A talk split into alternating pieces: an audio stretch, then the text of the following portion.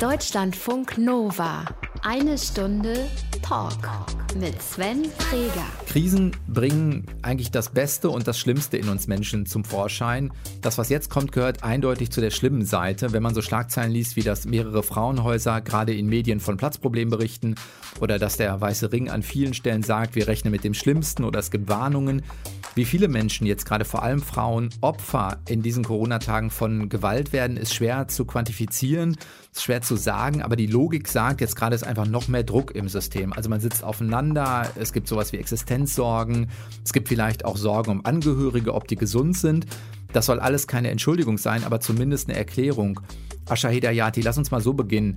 Hast du in den vergangenen Tagen auch was gefunden, jenseits dieser ganzen Meldung, was dir ein bisschen Hoffnung gemacht hat, in diesen Tagen, in denen der Druck ja doch nochmal höher ist? Naja, es gibt auch in diesen Tagen Momente, die ja, die Hoffnung machen. Das heißt, es gibt immer noch Frauen, die sich melden und die auch in diesen erschwerten Bedingungen die Trennung vollziehen können. Das heißt, die Hilfe suchen können, die Hilfe bekommen können, die in Frauenhäusern unterkommen und sich von der Gewalt befreien. Ascha Hidayati, du bist Anwältin für Familienrecht. Zu dir kommen Frauen, die häusliche Gewalt erlebt haben, erleben.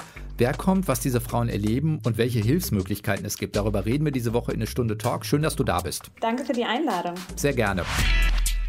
Deutschlandfunk Nova. Ascha Hedayati ist zu Gast. Ascha, bevor wir über deinen Job als Familienrechtlerin oder Anwältin sprechen, wollen wir dich ein bisschen kennenlernen. Wir haben uns wie für alle Gäste drei hochkreative äh, Möglichkeiten ausgedacht, von denen hoffentlich was dabei ist, auf das du Lust haben könntest. Hier steht, hier kommen drei Vorschläge für mögliche Aktivitäten für und mit Asha Hedayati. Erste Möglichkeit wäre, einen Film drehen über die Geschichte einer Mandantin. Würde ich sowas reizen? war, war sehr gespannt auf diese Fragen. Ja, einen Film drehen über die Geschichte. Also natürlich nur mit Einverständnis der Mandanten. Die dürften sagen, was sie preisgeben wollen und based on a true story sozusagen. Based on a true story. Und ich wäre dann die Regisseurin oder die Drehbuchautorin? Drehbuchautorin wäre, glaube ich, gut. Oder die Beraterin oder irgendwie sowas. Ja, warum nicht? Weil jetzt, ich glaube, ehrlich gesagt, dass ich da nicht so gut drin wäre. Aber also ich glaube, ich sollte lieber als Anwältin arbeiten. Aber wenn es jetzt irgendwie ähm, in den nächsten Jahren schief läuft mit der Anwaltspraxis, ist das eigentlich eine ganz gute Idee. Also warum nicht? Zweite Möglichkeit, in die Politik wechseln. In die Politik wechseln. Nee, ach, das ist irgendwie, hm, ich weiß nicht, da muss man ja immer so diplomatisch sein. Bist du nicht diplomatisch? Doch, oftmals schon, aber, aber es ist tatsächlich, also ich glaube, mir gefällt meine Rolle als Parteivertreterin besser. Möchte jetzt nicht irgendwelche Entscheidungen aus machtpolitischen Gründen treffen müssen. Das ist, das ist einfach nicht so meins. Kann, ich glaube, da könnte ich, nee, da könnte ich nicht mehr ruhig schlafen. Hatte ich das Richteramt dann auch nie so sehr gereizt? Also wenn es um, ist ja eine Art unparteiische Entscheidung mit allen Vor- und Nachteilen und Problemen, die das so mit sich bringt. Ich möchte diese Entscheidung oftmals nicht treffen müssen. Ich bin oft sehr froh, einfach, dass ich die eine Partei vertrete, dass ich ihre Sichtweise darstelle, ihr die Stimme gebe, aber am Ende trotzdem nicht darüber entscheiden muss, wie in dem konkreten Fall weiter verfahren werden soll. Das ist ein schwieriger Job. Dritte Möglichkeit, zweites Studium nachholen, Psychologie. Da hat jemand aber gut recherchiert. Hm? Hast du mal angefangen oder weshalb? Nee. Als ich Jura studiert habe, habe ich als Nebenhörerin auch Psychologie-Seminare besucht und habe da tatsächlich auch Scheine gemacht und so. Also ich hatte es mir kurz überlegt. Ich finde es auch immer noch sehr spannend, aber ich bin ganz froh, dass ich mich dann letztendlich für die Juristerei entschieden habe. Gibt ja auch eine große Schnittmenge wahrscheinlich an psychologischen Fähigkeiten, die du brauchst in verschiedenen Situationen. Ja, vor allem jetzt so im familienrechtlichen Bereich hilft das sicherlich. Und ich bin ja auch Mediatorin und da ist es ganz besonders hilfreich, ja, wenn man auch auf die Bedürfnisse der Beteiligten eingehen kann und auch so ein bisschen versteht, was da hinterstecken könnte. Genau. Wenn du dich für eins entscheiden müsstest, einen Film drehen über eine Geschichte in der Mandantin, kann auch eine Serie sein, wechseln in die Politik oder Psychologie zu, zu Ende machen oder einen Bachelor oder sowas machen? Was würde dich jetzt gerade am meisten reizen? Also, ehrlich gesagt, ist das jetzt ich weiß jetzt gar nicht, muss ich mich für eins entscheiden? Nee, nee wenn es alles drei gerade nichts ist, ist auch okay. Ich finde eine Serie machen ganz, ganz lustig, aber nicht so richtig realistisch tatsächlich für mich. In die Politik gehen. Naja, ich, vielleicht in die Beratung, ja. Vielleicht kann man irgendwann beratend tätig sein. Warum nicht eigentlich? Aber da müsste man ja auch wissen, für welche Partei und so. Das ist alles nicht so ganz einfach. Also ich glaube, ich würde tatsächlich keins von den dreien wählen. Das sagt ja auch aus, dass du dich am richtigen Ort gerade irgendwie fühlst. Total. Ich habe gestern mal die ähm, Zahl vom Bundesamt für Statistik für 2018 rausgeholt. Das ist, glaube ich, die aktuellste, die es gerade gibt. Da steht in etwa, dass 140.000 Menschen in 2018 Opfer von Partnerschaftsgewalt, so nennen die das, geworden sind. Davon sind das, keine Überraschung, 80 Prozent oder knapp drüber äh, sind Frauen. Und wenn man dann mal guckt, auf welche Delikte sich das verteilt, dann ist sowas wie schwere Körperverletzung, leichte Körperverletzung relativ weit vorne und das geht aber zu Bedrohung, Stalking, Freiheitsberaubung. Wenn wir uns die Tage jetzt gerade angucken, in diesen Wochen Corona, wir zeichnen das Gespräch am 16. April auf, kriegst du jetzt gerade in dieser Situation auch was von der Notlage der Frauen mit oder ist es doch so, zurückgefahren, dass das selbst nicht mehr bei dir ankommt? Also was ich ähm, in den letzten Wochen, weil es ist ja jetzt immerhin schon vier Wochen, ne, gibt es den Lockdown, glaube ich. Mhm. Also in den letzten Wochen war es schon deutlich ruhiger bei mir. Und das ist jetzt nicht so, dass ich mich darüber freue und denke, juhu, dann jetzt, jetzt haben wir weniger häusliche Gewalt. Nein, ich, ich glaube eher tatsächlich das Gegenteil. Ich glaube leider, dass äh, mich die Frauen einfach nicht mehr anrufen können, weil sie gerade die Möglichkeit nicht dazu haben, weil sie vielleicht mit ihren Männern eben zusammen sind die ganze Zeit, also mit, mit dem Täter, vielleicht ist es der Mann, vielleicht ist es der Ex-Partner, mit dem sie aber immer noch in derselben Wohnung wohnen und auch äh, Kinder. Ne? Also wir reden ja jetzt hier vor allem von Frauen, aber es sind ja auch viele Kinder von Gewalt betroffen. Also die können ja sowieso sich, also wenn sie klein sind, nicht so schnell Hilfe holen. Aber auch die größeren Kinder, die haben auch weniger Möglichkeiten, die Lehrerin, die Erzieherin oder wen auch immer anzusprechen. Es wird sich erst in den nächsten Wochen und Monaten zeigen, wie die Zahlen wirklich sind. Gerade ist es ruhig, beziehungsweise, um ehrlich zu sein, seit ein paar Tagen habe ich wieder vermehrt Anfragen. Also es war wirklich vier Wochen lang ruhig. Jetzt gerade habe ich vor, am Montag bestimmt fünf, sechs Telefonate mit Familien gehabt, die von häuslicher Gewalt betroffen sind, sowohl Kinder, die in Obhut genommen werden von Jugendämtern, als auch Frauen, die von Gewalt betroffen waren in den letzten Wochen. Wir müssen schauen. Gibt es Erfahrungswerte aus den anderen ähm, Ländern, die vielleicht, also keine Ahnung, die ja nicht vor Deutschland im Lockdown waren, aber sowas wie Italien hat in dem Sinne ja ein paar Wochen Corona, ich nenne das mal Vorsprung, also dass man sieht, ah, da gibt es schon Erfahrungswerte oder sowas? Ich glaube, in allen Ländern, ne, in Italien, Frankreich, China, haben sich die Zahlen massiv gesteigert. Also es ist zu einer deutlichen Erhöhung von häuslicher Gewalt gekommen.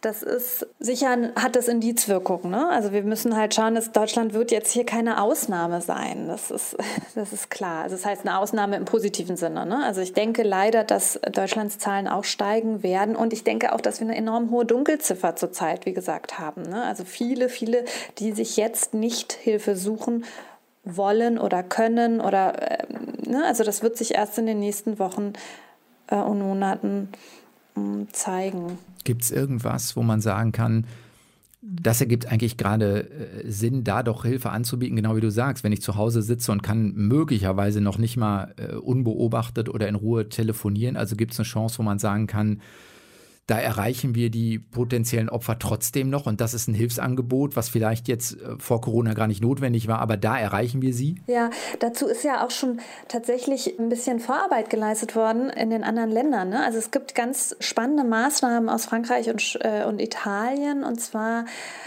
die äh, haben Beratungen eingeführt in Supermärkten zum Beispiel oder auch nur die Aushänge von Notfallnummern, Hilfetelefonnummern gemacht, die in Supermärkten hängen. Und die Erfahrung habe ich jetzt auch gemacht, die Frauen, die mich angerufen haben, die haben tatsächlich nur in diesem Zeitfenster anrufen können, in dem sie halt im Supermarkt waren und eingekauft haben. Weil sie das alleine machen? Weil sie das alleine machen, ja, weil das so der Moment ist, wo sie mal getrennt vom Partner, der die Gewalt ausübt, in dem Fall, getrennt von ihm sind und unbeobachtet sind. Wenn die bei dir anrufen, kannst du mal einen Eindruck davon geben, wenn du sagst, Montag sind es fünf oder sechs Anrufe gewesen, was prasselt an so einem Tag an Erlebnissen alles auf dich ein? Was haben die Frauen erlebt? Also viele sind jetzt nicht das erste Mal von Gewalt betroffen. Das sind oft Frauen, die schon häufiger auch in der Vergangenheit Gewalt erlebt haben. Nur ist es eben so, dass sich die Gewalt in den letzten Wochen gesteigert hat, dadurch, dass sehr viel Zeit zusammen verbracht wird, dadurch, dass der Druck enorm groß ist, dass vielleicht sogar Jobverluste vorliegen, dass das ein finanzieller Druck existiert. Es kommt sehr, sehr viel zusammen. Die Probleme, die die Familien vorher schon hatten, die werden einfach nur schwerwiegender. Ja, also dann melden sich die Frauen, die oft körperliche Gewalt erfahren haben und halten das einfach nicht mehr aus. Also die haben, ich glaube, vielen macht es auch Angst, dass es gerade nicht so eine richtige Perspektive gibt. Wie geht es jetzt weiter? Was passiert mit der Arbeit von meinem Mann? Wann kann der wieder arbeiten? Geht er überhaupt jemals wieder arbeiten? Wann habe ich mal wieder zwei Stunden nur für mich? Es hört sich total grausam an, aber viele haben sich in den letzten Monaten oder Jahren vielleicht mit der Gewalt arrangiert und können das aber jetzt nicht mehr, weil sie haben nicht mal mehr diese paar Stunden Ruhe, die sie vorher hatten, wenn der Mann irgendwie arbeiten war oder sie selber mal arbeiten waren. Ne? Und das eskaliert jetzt zunehmend. Hast du das Gefühl, das ist so eine Erfahrung, die häufig an dich herangetragen wird, dass wenn es sowas wie ein normales soziales Leben gibt, dass so eine Art, ich nenne das jetzt mal fragiles Gleichgewicht gibt. Also wenn, keine Ahnung, der Partner mal selbst ein paar Stunden weg ist, dann kann ich ein paar Stunden ausweichen, dann habe ich vielleicht meine Freundin, die ich sehen kann oder so, dass das noch, das muss es nicht gut machen, aber es lässt es aushaltbar sein und, und das ist natürlich jetzt sozusagen überhaupt nicht mehr möglich? Ja, ich weiß nicht, ob es, ja, aushaltbar, weiß ich nicht, aber es ist auf jeden Fall so, dass die betroffenen Frauen vielleicht länger in den Beziehungen verbleiben, solange der Leidensdruck nicht so groß ist für sie. Und der Leidensdruck wird jetzt immer größer. Und könnte man natürlich sagen, ja, es ist vielleicht gar nicht so schlecht, dann können sie sich endlich trennen, aber so ist es halt einfach auch nicht. Es ist ein ziemlich komplexes Thema, weil viele sich auch nicht trennen, weil eben vorher schon wahnsinnig viel psychische Gewalt ausgeübt wurde. Das heißt, dass viele Frauen große Ängste davor haben, sich zu trennen. Entweder wurden sie bedroht oder ihnen wurden so viele Schuldgefühle eingeredet, dass sie das Gefühl haben, ja, so, das müssen sie jetzt eben aushalten. So ist das eben. Ja, sie sind schuld daran, dass sie Gewalt erleben. Das können wir gar nicht nachvollziehen. Aber das ist die Realität der Frauen, die, die denken, der sagt mir die ganze Zeit, du meckerst die ganze Zeit, du bist immer so unzufrieden. Deswegen muss ich jetzt Alkohol trinken, deswegen muss ich mich jetzt besaufen, deswegen muss ich dich schlagen. Ne? Also so sehr vereinfacht. Und wenn das permanent wiederholt wird, ja, dann gibt es Frauen, die das irgendwann auch wirklich glauben und es ist, ist wahnsinnig schwer, dann irgendwie diesen Weg da rauszuschaffen aus, aus dieser Gewaltspirale. Wenn das so ein komplexes Geflecht ist aus das, was du schilderst, so passiv-aggressives Verhalten, ähm, Druck, du, du schilderst ja auch gerade Muster, die so über Jahre etabliert sind, wo aus so einem Satz wird das auf einmal immer mehr, dann kommt vielleicht irgendwann auch die körperliche Gewalt dazu in verschiedenen Abstufungen. Hast du das Gefühl, die Frauen, die sich dann an dich wenden, sind dann häufig, weil, weil es gar nicht mehr anders geht. Also weil ich ja vorher den Weg auch schon nicht rausgesehen habe und jetzt merke ich irgendwie, meine Situation ist so eine Falle, ich fühle mich so gefangen, ich kann gar nicht mehr anders, als jetzt diesen Anruf zu tätigen. Was ja nicht heißt, dass ich dann auch gehe. Das sind ja komplett verschiedene Paar Schuhe. Ich muss dazu sagen, die meisten Frauen, die zu mir kommen, werden schon von Frauenhäusern und Zufluchtswohnungen geschickt. Das heißt, die haben zumindest schon den Schritt getan, sich erstmal räumlich zu trennen. Ob sie jetzt nun wirklich ähm, getrennt bleiben, ist nochmal eine andere Frage, aber sie haben zumindest erstmal diesen ersten Schritt getan, sie haben sich räumlich getrennt. Es gibt aber auch die Frauen, die von alleine anrufen, die wirklich von zu Hause anrufen und sagen, ich kann das nicht mehr, ich halte das nicht mehr aus. Das sind aber erfahrungsgemäß oft die Frauen, die vielleicht auch noch nicht ganz so lange Gewalt erfahren. Es kommt immer sehr stark darauf an, wie das Unterstützungsnetzwerk ist. Ne? Wenn eine Frau sehr isoliert ist, dann kann das lange dauern, bis sie sich meldet oder bis sie irgendwie diese Trennung schaffen kann.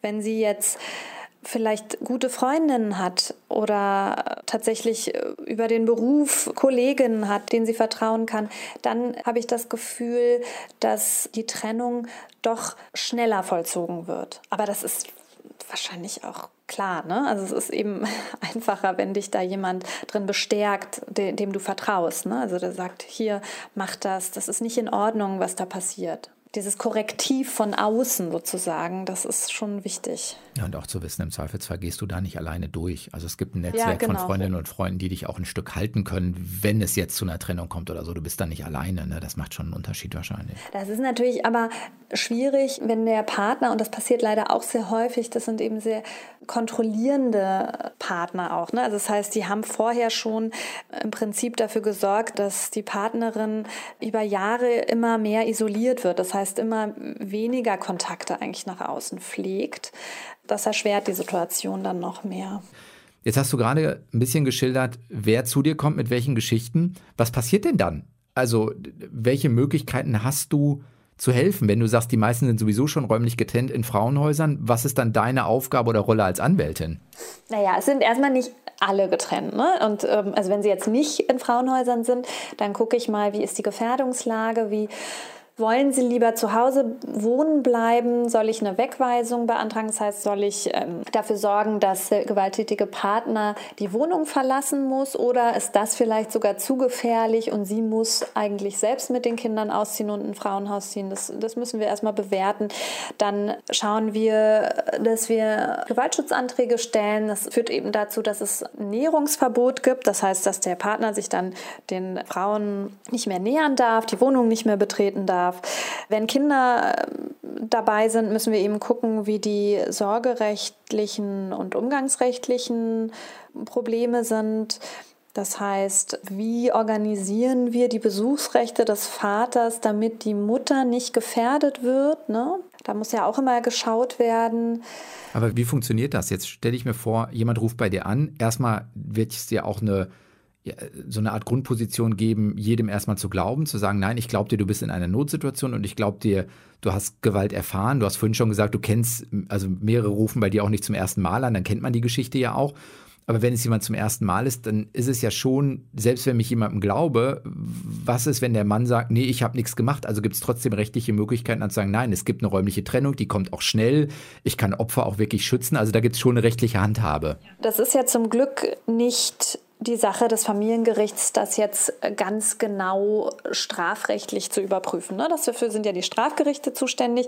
Wie das Familiengericht muss erstmal im Rahmen vom Gewaltschutzverfahren die Opfer schützen und da reicht eben in der Regel eine eidesstattliche Versicherung. Das heißt, die Frau muss eidesstattlich versichern, dass sie Opfer von häuslicher Gewalt oder Nachstellung, Bedrohung geworden ist. Und wenn die Gegenseite das nicht zugibt und die Gegenseite gibt es nie zu, das ist eben einfach so, dann wird es trotzdem in der Regel einen Gewaltschutzbeschluss geben, außer es gibt massive Widersprüche im Vortrag. Ist denn selbst dann die räumliche Trennung immer so, dass gesagt wird, also wir nehmen Frauen raus aus der häuslichen Situation und schaffen einen Schutzraum wie Frauenhäuser. Da kann man auch sagen, naja, das ist ja auch ein Nachteil eigentlich für die Opfer, weil die müssen ihr soziales Umfeld verlassen, die Wohnung, wo ich mich vielleicht auch wohler fühle. Also das ist ja auch nicht unbedingt, selbst wenn es geschützt ist, unbedingt angenehm. Das ist tatsächlich ein Argument. Allerdings fällt mir das immer ein bisschen schwer bei so besonders bei so hochgefährdeten Familienkonstellationen, also bei hochgefährdeten Frauen, wenn die nicht in ein Frauenhaus kommen, sondern in die Wohnung zurückkommen. Und meinetwegen haben wir jetzt so ein Nährungsverbot. Ja, das ist aber ein Stück Papier, das ist ein Beschluss. Wenn der Partner möchte, wenn er sie wirklich irgendwie umbringen möchte, zum Beispiel, wenn da wirklich Morddrohungen im Raum stehen, dann wird er sich natürlich nicht an diesen Beschluss halten. Es ist ihm völlig egal, dass da irgendwo ein Gerichtsbeschluss ist. Der wird dann kommen und wird das machen.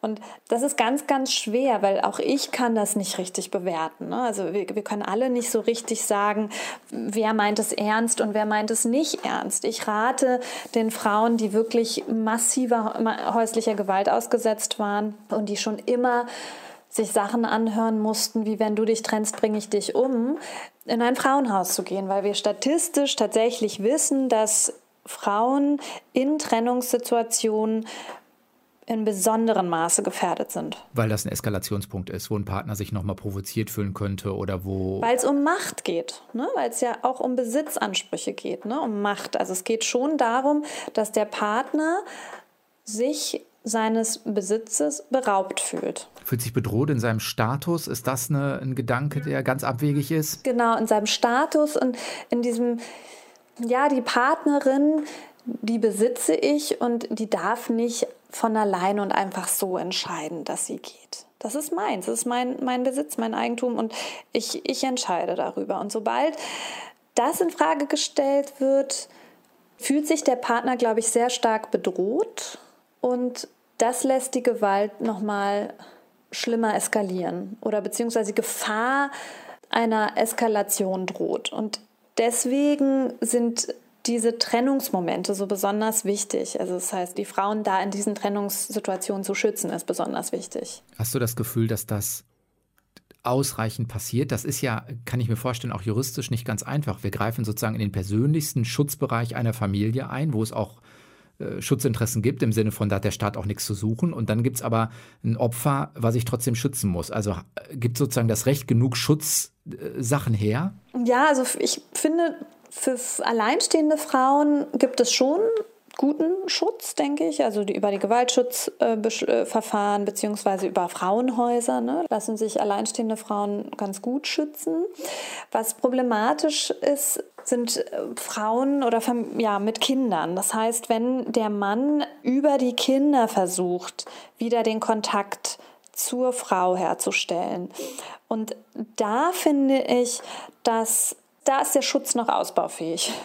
Das heißt, ich finde, dass in familiengerichtlichen Umgangsverfahren zum Beispiel, da geht es um Besuchsrechte des Vaters, dass da noch viel, viel, viel zu selten die erfahrene häusliche Gewalt eine Rolle spielt. Das heißt konkret, es wird ein Besuchsrecht eingeräumt, weil das was mit äh, geteilter äh, Erziehung zu tun hat. Es spielt aber keine Rolle, ob der Partner die Partnerin vorher geschlagen hat. Genau. Und das ist auf vielen Ebenen schwierig, weil einerseits ist es schwierig, dass der Partner über die Kinder möglicherweise wieder Kontakt zu der Mutter haben kann. Zum Beispiel gibt es Gerichte, die die häusliche Gewalt total ignorieren und sagen, okay, der Mann war vielleicht ein schlechter Partner, aber kann ja ein guter Vater sein. Der kommt dann alle zwei Wochen und holt die Kinder ab. Aber das ist dann bei der Übergabe zu gefährlichen Situationen kommen kann. Das wird komplett ausgeblendet. Und dann ist es auf der anderen Seite aber auch ein Problem, wenn man bedenken muss, na gut, ja, dieser Satz, er war vielleicht ein schlechter Partner, aber er ist ein guter Vater, der muss auch hinterfragt werden, weil ich muss doch auch die Erziehungsfähigkeit eines Vaters zumindest in Zweifel ziehen können, wenn er systematisch Gewalt ausgeübt hat gegen die Mutter. Ne, das ist ja auch ein Problem und sich nicht Hilfe gesucht hat. Mir ist es wichtig, dass auch hier nicht alles schwarz-weiß ist. Ne? Also ich kenne auch Familien, die sind wieder zusammengekommen und da hat sich der Partner wirklich lange therapieren lassen. Das heißt, der hat auch ganz viel Arbeit geleistet, der hat auch viel Täterarbeit geleistet und das müsste eigentlich die Voraussetzung für mehr Umgang und Kontakte sein, meiner Meinung nach. Da muss mehr gemacht werden, da muss mehr erwartet werden von dem Täter. Aber heißt das, die Ursache liegt stärker darin, dass, keine Ahnung, wenn ein Sorgerechtsfall vor einem Gericht liegt, wird da sorgerechtsmäßig drauf geguckt und nicht, ich weiß nicht, ganzheitlich und in dem Fall, wo es um Gewaltschutz geht, wird Gewaltschutz drauf geguckt und da nicht ganzheitlich? Oder würden jetzt, wenn wir das mit dem Richter besprechen würden, würde er sagen, naja, ich berücksichtige es doch aber. Oder sagt er, mir sind die Hände gebunden, weil es die Gesetze nicht hergeben? Ganz wichtig, ne? Also wenn wir, wenn wir jetzt hier reden, dann rede ich natürlich von meiner persönlichen Berufspraxis und von Erfahrungen, die ich gemacht habe. Ne? Ich will jetzt wirklich nicht, dass es so verallgemeinernde Statements werden. Aber und es gibt auch wirklich tolle Familienrichterinnen und Richter, die auch die Gewalt berücksichtigen, auch in Umgangsverfahren. Ne? Aber ich finde, die Mehrheit macht das nicht so, wie ich es mir wünschen würde. Und, und ich denke, dass es immer noch sehr, genauso wie du das gerade gesagt hast, dass da immer diese, immer gesagt wird, nee, das ist, das ist der Verfahrensgegenstand. Das eine hat mit dem anderen jetzt nichts zu tun. Jetzt in, in dem Verfahren verhandeln wir den Gewaltschutzantrag, der geht durch, alles gut, sie wird geschützt. Aber jetzt kommen wir zum Umgang. Da schauen wir jetzt, wie kriegen wir das mit den Besuchsrechten irgendwie schnell und ordentlich und einvernehmlich vor allem hin einvernehmlich ja schwierig, wenn eine äh, Partei permanent irgendwie unterdrückt wurde und eigentlich äh, voller Angst ist und nicht mal mit dem Täter zusammen in einem Raum sitzen kann. Wie kann man denn da erwarten, dass es eine einvernehmliche Lösung gibt? Also finde ich total schwierig. Hast du das Gefühl, dass die äh, Sensibilität der Gerichte in den vergangenen Jahren ja, vielleicht zumindest etwas gewachsen ist. Ich denke an sowas, ich glaube, die Istanbul-Konvention ist 2018 in Kraft getreten. Das ist das Übereinkommen des Europarates, wo es um Verhütung und Bekämpfung von Gewalt gegen Frauen und häuslicher Gewalt geht. Wenn man jetzt mal sagt, das sind anderthalb Jahre in etwa, hat sich da noch mal was verändert aus deiner Perspektive? Also ich habe bisher noch nie irgendwas zur Istanbul-Konvention von Richterinnen gelesen oder gehört. Also in den Entscheidungen, die ich zumindest gelesen habe, spielt die Istanbul-Konvention kaum eine Rolle. Da bezieht sich also niemand drauf. Ich schreibe das manchmal in meine Schriftsätze, aber bisher habe ich da wenig von Richterinnen zu gelesen oder gesehen. Ich befürchte, dass es sogar Richterinnen und Richter gibt, die die Istanbul-Konvention gar nicht wirklich kennen. Dabei ist das über, glaube ich, über Jahre verhandelt worden. Das ist ein Völkerrechtsvertrag äh, und trotzdem, also spiegelt sich dann im, im, aktuellen Geschäft, um es mal so auszudrücken, nicht groß wieder? Ja, das ist äh, eine berechtigte Frage. Ich verstehe es auch nicht. Ich würde mir auch wünschen, dass es dazu vielleicht auch mehr Fortbildungen gibt für Richter. Das wäre ja mal nötig, glaube ich. Für uns alle, für die Justiz generell könnte ich mir das gut vorstellen. Ne? Auch für Polizistinnen und Polizisten, für Behörden.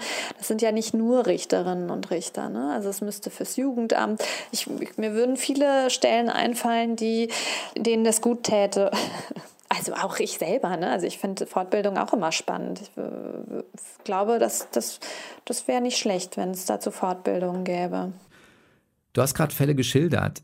Wie verpackst du diese Erlebnisse, wenn immer wieder solche Geschichten dir erzählt werden? Ja, also ich habe äh, die ersten Jahre äh, habe ich die mit nach Hause genommen, ne, die Geschichten. Also auf jeden Fall. Es war nicht immer so leicht für mich, damit umzugehen. Auch ähm, auszuhalten, dass ich manchmal hilflos bin. Ne? Also dass ich auch nicht immer helfen kann. Und das, es gibt auch immer noch Momente, die so sind. Also es gibt immer noch Momente, wo ich denke, oh, ich möchte, dass ich halte es diese Ungerechtigkeit irgendwie aus. Ich bin, das macht mich so wütend. Aber ähm, das ist mit den Jahren besser geworden. Also ich, vielleicht ist das auch einfach normal, dass man irgendwie so Selbstschutzmechanismen entwickelt und äh, weiß, okay, ich kann so jetzt auch nicht weiterarbeiten, mein ganzes Leben, so geht es nicht. Und ich kann mich ganz gut abgrenzen. Ich bin trotzdem wütend. Ich bin einfach wirklich manchmal wütend. Und, aber ich merke, dass mir die Wut auch hilft ne, an, an meiner Arbeit. Inwiefern? Ich glaube, dass mich die Wut auch engagierter macht. Ja, ich ein bisschen getrieben werde von der Wut manchmal. Weil die irgendwo hin muss? Ja, weil die entlädt sich dann in meinen Schriftsätzen. Ich bleibe natürlich sehr höflich, ne? Also ich muss ja höflich bleiben. Aber ich möchte Veränderungen. Ich möchte Veränderungen für meine, für meine Mandantin. Ich möchte, ja, ich möchte ihnen helfen. Ist das mit der besseren Abgrenzung über die Jahre passiert oder hast du das bewusst herbeigeführt, weil du irgendwann auch gemerkt hast, nee, jetzt brauche ich nochmal sowas wie nennt Supervision, Beratung, eigenen Umgang damit, also dass man sagt, nee, ich gehe nochmal selbst in den Prozess rein, damit ich mich besser abgrenzen kann, damit ich auch dabei gesund bleibe? ich habe mir das immer wieder vorgenommen, Supervision zu machen. Bisher habe ich das gar nicht so richtig geschafft. Ich glaube, über die Mediationsausbildung, die ich dann gemacht habe, habe ich dann nochmal Strategien entwickelt und Werkzeug dazu bekommen, auch Konflikte irgendwie besser auszuhalten. Aber generell äh, muss ich sagen, vielleicht kommt es auch mit dem Alter einfach, dass ich entspannter werde mit den Jahren, keine Ahnung. Aber es ist wirklich besser geworden. Ich kann gar nicht so genau sagen, warum. Vielleicht stumpfe ich auch einfach ab. Aber nein, das glaube ich eigentlich nicht. Die Wut ist immer noch da. Was bist du denn, wenn du das äh, beschreiben müsstest mal? Ich kann mir vorstellen, dass deine Klientinnen ganz viel in, dich in dir sehen. Also sowas wie Rechtsbeistand, aber auch Ansprechpartnerin, vielleicht sowas wie Freundin, Schrägstrich, Freundinnenersatz oder so, das ist ja möglicherweise nicht das, was du in deiner Rolle äh, in dir siehst. Da kommt natürlich sehr viel. Ne? Da muss man immer wirklich ein bisschen aufpassen als Anwältin oder als, um, um gesund zu bleiben. Ich, da kommt schon relativ viel Erwartungshaltung an mich und ich verstehe es auch. Also es ist auch gar nicht so, dass ich das den Frauen vorwerfe, nur ich muss auch, um mich selber zu schützen, da Grenzen setzen. Ich bin eben nicht die Sozialarbeiterin und auch nicht die Psychotherapeutin. Ich versuche sie dann auch irgendwo unterzubringen, wenn da das Bedürfnis da ist. Professionelle Gespräche zu führen zum Beispiel, also mit Therapeutinnen und Therapeuten. Was häufig äh, der Fall ist, ist, dass sie tatsächlich irgendwie Freundinnen oder, oder auch Familienersatz in mir sehen. Ne? Also das ist schon ganz spannend. Das belastet mich jetzt nicht so sehr. Ich finde es manchmal sogar ganz, ja, ganz schön, wenn der Kontakt eng ist zu den Mandantinnen, weil ich auch viel von denen bekomme und viel von denen lerne. Ne? Also es ist auch sehr bereichernd, dieser, dieser Kontakt zu meinen Frauen. Gibt auch viel zurück. Ein emotionaler Wärme, also weil du hilfst, oder gibt es noch andere Faktoren? Emotionale Wärme, ja, auch. Dankbarkeit ist auch immer schön. Ne? Das finden ja Menschen generell schön. Ne? Wertschätzung, Dankbarkeit da bin ich auch ehrlich, das lässt mich natürlich nicht kalt, ne? wenn da jemand zufrieden ist mit der Arbeit von mir oder irgendwie die Arbeit wertschätzt und sehr dankbar ist. Aber es, es ist auch eine andere Form der Bereicherung. Also ich finde es auch spannend, das Leben mal aus ihren Augen zu sehen. Also das zu sehen, worüber sie sich freuen, worüber sie glücklich sind, wenn sie sich getrennt haben. Also es ist was ganz Besonderes, glaube ich, das Leben aus vielen verschiedenen Perspektiven sehen zu dürfen. Das gibt mir dieser Mandantenkontakt und Mandantinnenkontakt. Gibt es da manchmal einen Perspektivwechsel? Also nimmst du männliche Mandanten auch an oder sagst du, nee, das lässt sich irgendwie dann doch nicht vereinbaren? Auch im Zweifelsfall weil es vielleicht ein komisches Signal sendet oder wenn sich mal zwei Mandanten in der Kanzlei begegnen oder irgendwie sowas, das, das machst du dann nicht? Also grundsätzlich nehme ich keine männlichen Mandanten an, denen ähm, häusliche Gewalt vorgeworfen wird. Das mache ich nicht. Was ich natürlich habe, sind ganz klassische sorgerechts- und umgangsrechtliche Streitigkeiten, bei denen aber keine Gewaltvorwürfe vorliegen. Ne? Das heißt, irgendwie Eltern streiten sich um den Umgang, Eltern streiten sich um das Sorgerecht oder wollen sich scheiden lassen. Ich bin ja als Rechtsanwältin im Familienrecht auch für ganz klassische familienrechtliche Verfahren tätig. Ne? Und da vertrete ich Männer, aber nicht, wenn Gewaltvorwürfe vorliegen. Da bin ich sehr konsequent. Aber das liegt auch daran, dass ich das nicht gut machen würde. Und ich denke, dass auch die Männer das Recht darauf haben, bestmöglich vertreten zu werden. Aber ich kann das eben nicht leisten. War dir das immer klar, dass das dein Weg sein würde? Also hast du im Jurastudium alles gemerkt oder vielleicht war es vorher schon klar und hast gedacht, das ist es? Das ist ehrlich gesagt zufällig so, also habe ich den Weg eingeschlagen. Ich habe mich im Familien, also für die, fürs Familienrecht schon immer interessiert. Das finde ich spannend. Das liegt aber auch daran, dass eben auch diese psychologischen Aspekte dazu kommen und die Geschichten immer dahinter stehen, die spannend sind. Aber dass ich jetzt im besonderen Maße Frauen, die von Gewalt betroffen sind, vertrete, das war mir nicht von vornherein klar. Aber ich habe relativ schnell gemerkt, dass ich das ganz gut machen kann. Also dass ich das mag und auch ganz gut darin bin. Hast du nur so eine Statistik, äh, gewonnene Fälle? Macht man das? Das, ah, ach so, so meinst du. Das ist ja spannend, wie du das aufgedacht hast. ich kann das ganz gut. Woran misst du das, war der, war der Gedanke. Ich bemesse den Erfolg jetzt gar nicht in äh, gewonnenen und nicht gewonnenen Fällen, sondern tatsächlich in der Beziehung zu meinen Mandantinnen. Ne? Dass ich merke, dass wir es meistens gut hinbekommen, ein Vertrauensverhältnis aufzubauen, das Vertrauensverhältnis aufrechtzuerhalten und letztendlich dieses Vertrauensverhältnis dazu führt, dass sich die Frauen auch wirklich trennen und scheiden lassen. Und das, das sind für mich die Erfolgsmomente. Und das hört sich jetzt witzig an, ne? dass ich mich freue, wenn sie sich scheiden lassen, aber manchmal ist es einfach gut, wenn sich Menschen scheiden lassen. Es muss nicht immer, sie müssen nicht immer zusammenbleiben. Kann die richtige Entscheidung sein. Wenn wir einmal zum Schluss äh, die Wut nehmen und du müsstest sagen, aus, du dürfst dir was wünschen, um was zu verändern. Was sind die ein, zwei, drei Maßnahmen, die aus deiner Perspektive die wichtigsten sind, um im Zweifelsfall Frauen besser zu schützen? Also wichtig ist permanentes Sichtbarmachen von Gewalt gegen Frauen, von Frauenhass. Das ist ein gesamtgesellschaftliches Problem. Das gibt es jetzt nicht erst seit der Pandemie. Das war auch vorher schon immer Thema. Es ist natürlich super, dass es jetzt sehr viel darüber gesprochen und geredet und berichtet wird, aber es soll auch weiterhin so bleiben. Und ich würde mir wünschen, dass die Istanbul-Konvention konsequent umgesetzt wird, dass die Istanbul-Konvention auch bei allen ankommt dass es Fortbildungen dazu gibt oder wie auch immer, dass es Maßnahmen gibt, dass es auch wirklich bei Gerichten umgesetzt wird.